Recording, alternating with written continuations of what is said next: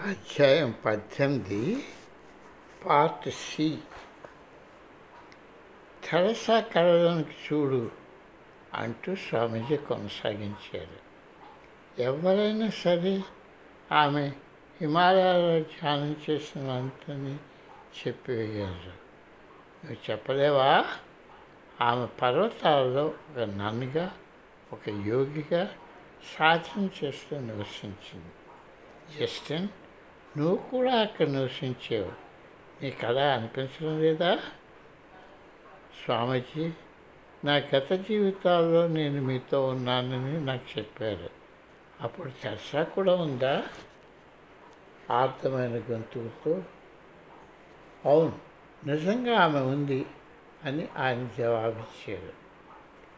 ఆమె నాతో ఎన్నోసార్లు ఉంది యూరప్లో నాలుగు వందల సంవత్సరాల కిందట మొదలు పెడుతూ ఆమె ఎన్నో జీవితాలు నన్నుగా గడిపింది. అప్పుడు కూడా ఆమె పేరు చరసాని. ఆవిడ దేశమంతా ఎన్నో కాన్వెంట్లు స్థాపించింది. నా మనసు పరుగుపెట్టింది ఇవన్నీ ఆలోచిస్తూ ఈ రాత్రి నాకు నిద్ర పట్టదు అని నేను అనుకున్నాను. స్వామీజీ ఫోన్ చేసి వారితోనూ మాట్లాడుతూ ధ్యాన సాధన ఎలా చేయాలో చెబుతుంటే ఆయన ప్రక్క చూశాను. ఆయన ఫోన్ పెట్టాక ఆయనకు ఒక ప్రశ్న వేశాను. స్వామీజీ మీరు శిష్యులపై దృష్టిని సారించి వారి వారి ధ్యాన సమయాలలో మీ దీవెనలు వారికి పంపుతారు కదా? ఇలా రోజుకి ఎంతమంది శిష్యులకు మార్గదర్శనం నిర్వహిస్తారు? అని అడిగాను రెండు వేల పైగా అని ఆయన నెమ్మదిగా అన్నారు. వ్యక్తిగత సంబంధం అవసరం కాదు కానీ అప్పుడప్పుడు అది సహాయకారి అవుతుంది. నా ఆట ఎలా కొనసాగుతున్నది అని ఆ ప్రసంగ విషయం అకస్మాత్తుగా మార్చివేస్తూ స్వామీజీ నన్ను అడిగాడు ఆయన టెన్నిస్ ర్యాకెట్ తీసుకొని చేతిలో ఒకసారి దాన్ని తట్టి నేనేమైనా మెరుగయ్యానా? అన్నారు. నేను ఆయన ఆటలో బాగా ఉన్నారని అన్నాను. మొదట్లో ఆయన కదలకుండా బంతులు కొట్టడంతో టెన్నిస్ ఆడటం మొదలుపెట్టారు. రాను రాను ఆయన ఇటు అటు గెంతుతూ బలమైన సరస్తో ఆట ఓడించారు ఇన్నాళ్ళ తర్వాత టెన్నిస్ ఆట ఎందుకు మొదలుపెట్టారని నేను ఆయన అడిగాను. ఏమైందో నీకు చెప్తాను జస్టిన్? అని ఆయన నా వంక తిరిగారు. ఆ కథ వినగానే నా హృదయం బద్దలైంది. ఏమైందో నీకు చెప్తాను జస్టిన్ అని ఆయన నా వంకకు తిరిగారు. ఆ కథ వినగానే నా హృదయం బద్దలైంది. కొన్ని నెలల క్రితం పంతొమ్మిది వందల నలభై ఒక సంవత్సరం అక్టోబర్ మాసంలో స్వామీజీ తన చిన్న పడక గదిలో ఒక ప్రత్యేక సాధన కోసం కూర్చున్నాడు. ఆ సాధనలో తన భౌతిక శరీరాన్ని విడిచి ఆయన తన సూక్ష్మ శరీరంలో ఒక ప్రత్యేక యోగ సాధన మొదలుపెట్టాడు.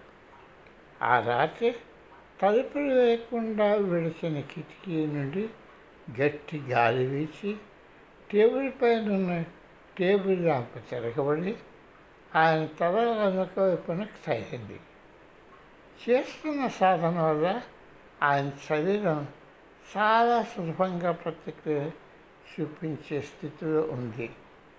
ఏ విధంగానూ దాన్ని ఆశ్చర్యం చేయకూడదు.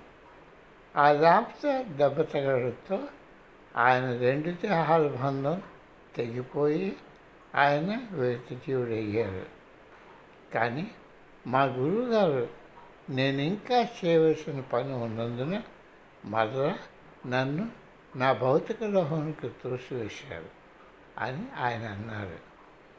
ఈ సంఘటనకు చాలా మూల్యం చెల్లించవలసి వచ్చింది.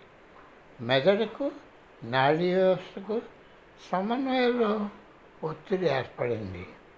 దేహం నుండి రక్తం కావడం మొదలైంది. ఆ సాయంత్రం తరువాత దినాల్లో ఆయన బాటిల్ రక్తం పోగొట్టుకున్నారు టిఫ్యూస్ ఇంటర్నల్ బ్లీడింగ్ అనే వైద్య వృత్తిలో అని ఈ రోగం ఆయన దేహాన్ని బాగా బలహీనపరిచింది. దానివల్ల కలిగిన బాధకు ఉపశాంతి లేదు.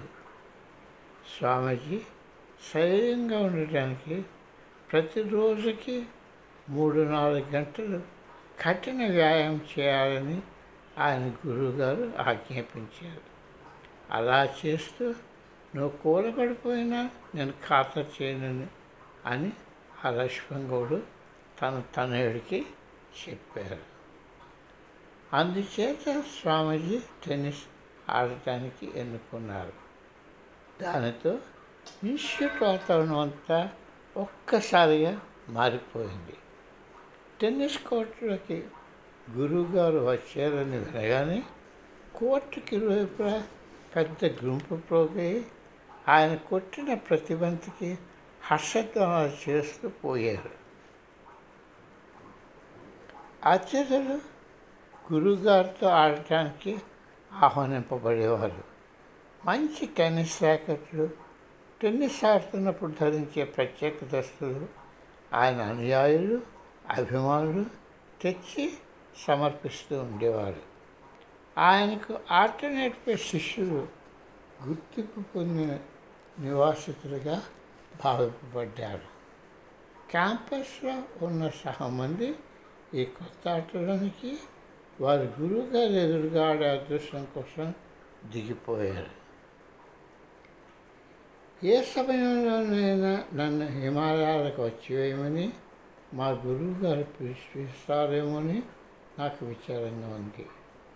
ఏ సమయంలోనైనా నన్ను హిమాలయాలకు వచ్చివేయమని మా గురువు గారు పిలిచేస్తారేమోని నాకు విచారంగా ఉంది అని స్వామిజీ నాతో అన్నారు.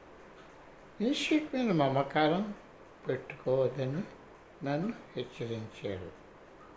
నేను ఇక్కడ ఉన్న వారికి ఏం చేస్తున్నానో నీకు తెలియదు. నేను వెళ్ళిపోయిన తర్వాత నీకు అర్థమవుతుంది. ఆ సాయంత్రం నేను వెళ్ళడానికి బయలుదేరుతుంటే ఆయన్ను నన్ను ఆలింగనం చేసుకున్నారు. నేను నేను క్రొత్త విచారంతో కొండ దిగి నా గదికి తిరిగి వచ్చాను. స్వామీజీ ప్రాక్తేశాల పర్యటన సమయం ఇప్పుడు ఎక్కువ అవుతూ వచ్చింది. అమెరికా దేశంలో గడుపుతున్న సమయం తక్కువ అవుతూ వచ్చింది. ఆయన ఊళ్ళో ఉన్న ప్రతి సాయంత్రం నేను తెరసా ఆయనతో గడపడానికి వెళ్ళేవాళ్ళం. నేను ఆశించినట్టుగా ఆయన కోరుకోవడం లేదు. వారాలు గడుస్తున్న కొద్దీ ఆయన శక్తి మారుతూ వస్తున్నది.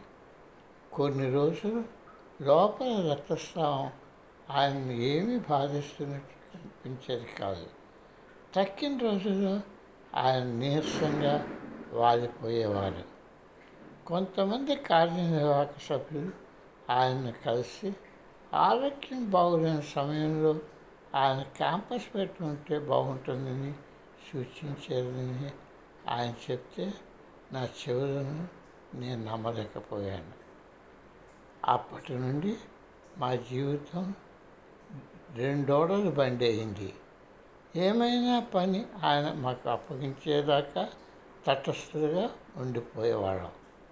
ఆలోపుగా దేశంలో వివిధ పట్టణాల్లో నేను ప్రసంగాలు ఇవ్వడానికి వెళ్ళవలసి రావడంతో నేను క్యాంపస్ నుండి అప్పుడప్పుడు దూరంగా ఉండవలసి వచ్చింది.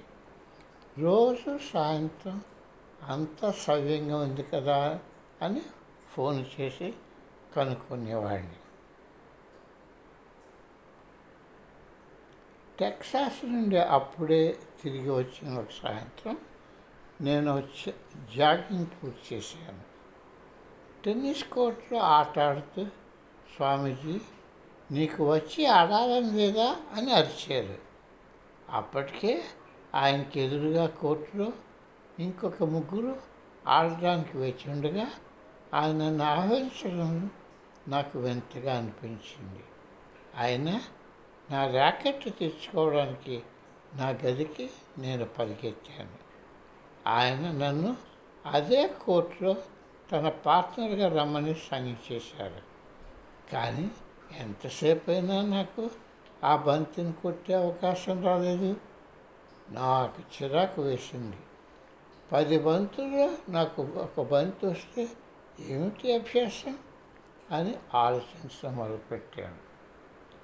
సరిగ్గా ఆ సమయానికి నాకు పదిహేను అడుగుల దూరంలో ఉన్న స్వామీజీ నా వంక తిరిగి గురువు ఎవరైనా కానీ తను నేర్చుకోవాల్సింది చాలా ఉంది కనుక ఆయన గౌరవించడం నేర్చుకోవాలని చెప్పారు. నా ఆలోచనను చదివేస్తూ నాతో పోటీ పడకని నిరుద్ధంగా చెప్పారు. ఆ మాటల గురించి నేను మననం చేసుకుంటుండగా ఆయన తన ఆటను ఆపి తనకు నేర్పుతున్న శిష్యుణ్ణి బంతులను నాకు కొట్టమన్నాడు. అప్పుడు ఆయన కోర్టు చుట్టూ పరిగెడుతూ అన్ని దిక్కులా వెళ్ళిపోతున్న అన్ని బంతులను ఏరి నా వద్దకు వచ్చి నాకు అందించారు. ఇప్పటి వరకు ఆయన ఇలాగ ఎవరికి అందించలేదు. నా గర్వానికి నేను సిగ్గుపడ్డాను. గురువుగారికి సంపూర్ణంగా అర్పించుకోకపోతే అతడు నిజంగా నేర్చుకోలేడు. కొంత ఉండిపోతుంది. ఆ రోజుల్లో నేను రెండు కాలేజీల్లో క్లాసులు తీసుకోవడంలో చాలా గంటలు గడిపేవాడిని. తరచుగా చర్చిలలో ఉపన్యసించమని ఆహ్వానింపబడేవాడిని. అప్పుడప్పుడు సమయం దొరికినప్పుడు మా ఇన్స్టిట్యూట్ బోర్డు మెంబరు కొత్తగా కొన్న జాగాలో మా వాలంటీర్లతో స్వామీజీ పని చేస్తున్నప్పుడు నేను కూడా చేరేవాడిని రాళ్ళు త్రవ్వడం చెట్టు నాటడం తన జపాల్లో గడిపిన రోజుల్లోకి గుర్తుగా ఇంటి ముందు జపాన్కి చెందిన పెద్ద గేటు పెట్టించడం ఆయన చేశారు. తర్వాత సాయంత్రాలు ఇంటికి వచ్చి స్నానాదులు ముగించి రాత్రి పొద్దుపోయేదాకా మా ఆధ్యాత్మిక గురువులతో తిరుగు తాగుతూ కబుర్లు చెప్పుకునేవాళ్ళం.